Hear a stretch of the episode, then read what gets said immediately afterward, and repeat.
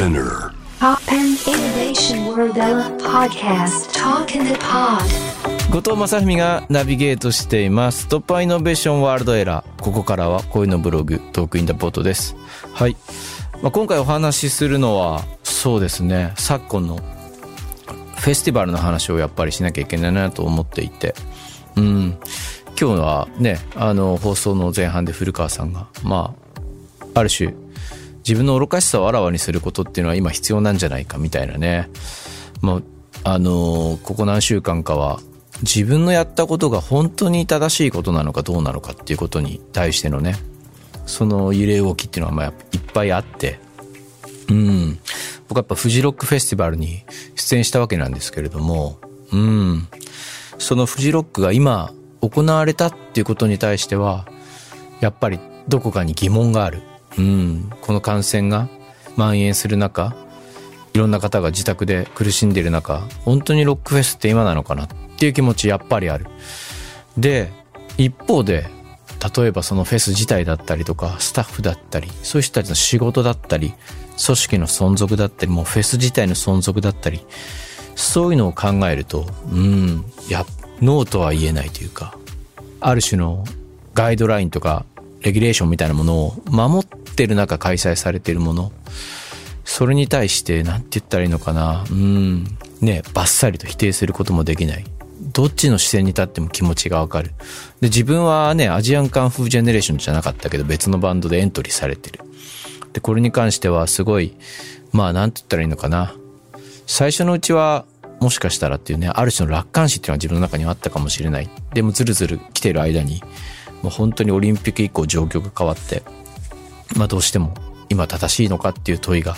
ムクムクと湧き上がってくる。まあこれは出演したアーティストみんなに会ったことで、みんな本当にこれがいいのかなとか、いや一体何と戦ってるんだろうみたいな悩みを持ちながらね、やっぱり出演したことだと思うんですけど。で、今、この時点になっても俺はそれが正しかったかどうかっていうのはやっぱりよくわからないんですよね。わからないっていうか、ある視点に立てば、それは正しいこと。みんなの職場を守った。みたいな言葉が立ち上がるかもしれないけど、ある視点に立てば、やっぱり不安を煽ったりするわけでも、まあ言葉選びが難しいですけどね、ある種の感染症への不安っていうのは高めてしまうことだし、リスク自体も何もしないよりはやっぱりね、1日1万人以上の人が集まる場所なわけで、それはやっぱり高まる。だから、そういう意味でやっぱり本当に引き裂かれるわけですよね。で、なんだろうな。でもこういうことが、ある種、ロックかロックじゃないかみたいなことよく言われたんですけど、なんだろうな。ここでなんかどっちかのスタイルだけ突っ張って、いや、これぞロックだみたいな考え方って本当にいいのかなみたいな気持ちも自分の中には迷いとしてあって。うん。ただこのもやもやとした悩みは、自分だけのものでもあるけど自分だけのものでも、ものじゃないというかね。そうした想像力はちょっと自分には薄かったかもしれないっていう気持ちも立ち上がったんですよね。いろんな職場、例えば満員電車に乗る人、いろんなところに通っていく。このコロナ時代の中で手を止められない人たち、うん、働く手を止められない人たち、リスクを背負わなければいけない人たちとか、そういう人たち、まあなんだろう、形は違えど本当にいろんなモヤモヤとか、そういうのを抱えて必死で生きてるみたいな。うん。だからなんかね、自分のことを肯定もできないし、うん、かといって、なんだろうな、過剰に卑下もできないみたいな、ある種のプライドも少しは持っているしみたいなね。だからそういう悩みの真っ只中にいるんだってことしか自分は言えないですよね。で、フジロックに出てみて、一体自分の魂をどこに使えばいいのかっていうのはね、未だによく考えているというか、あれからずっと悩んでるというかね。うん。そのネットの、本当に、なんだろうな、数秒で行われる言葉のやりとり、その中でいろんな言葉が飛んできて、うん、傷ついたりもしたし、まあ、もっともだと思うこともあったし、いろんなことを考えたけど、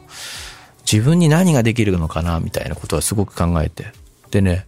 モータウンの映画を見たのはすごく良かったんですよね。モータウンの映画の何が良かったかっていうと、その、モータウンの音楽って、デトロイトの音楽なんですけど、うん、そのモータウンの会社は、そのユダヤ人とかね、その人種、白人、黒人とかその皮膚の色に関わらずね、人を雇うわけですよね。そしてそのね、いわゆる北部で作られた音楽を持って、南部にツアーするわけですよね。ミュージシャンはほとんどアフロアメリカンが多いんですけど、その人たちが南部に行くと、やっぱりその、有色人種たちは差別されてるわけですよね。白人の席と黒人の席がある、みたいな。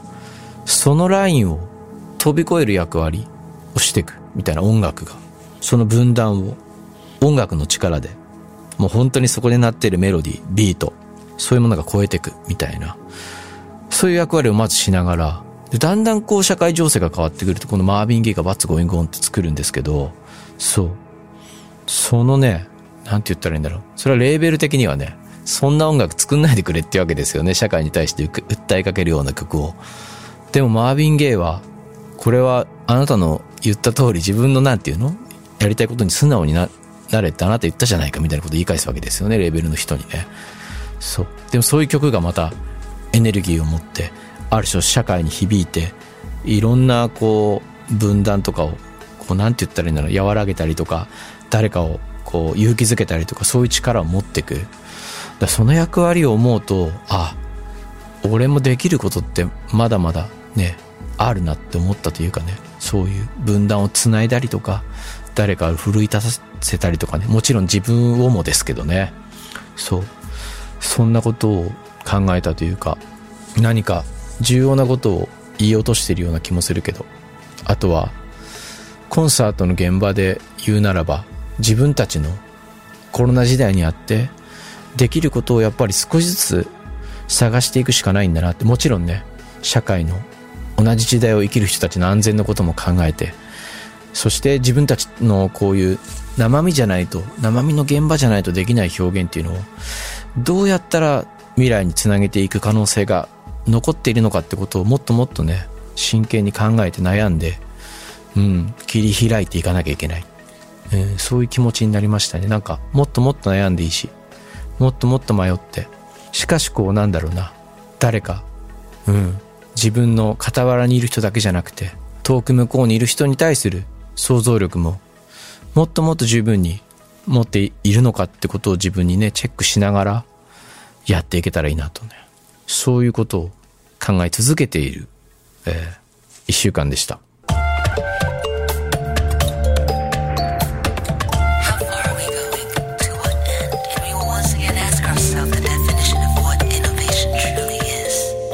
ポッパンイノベーションロリーラー」オリンピック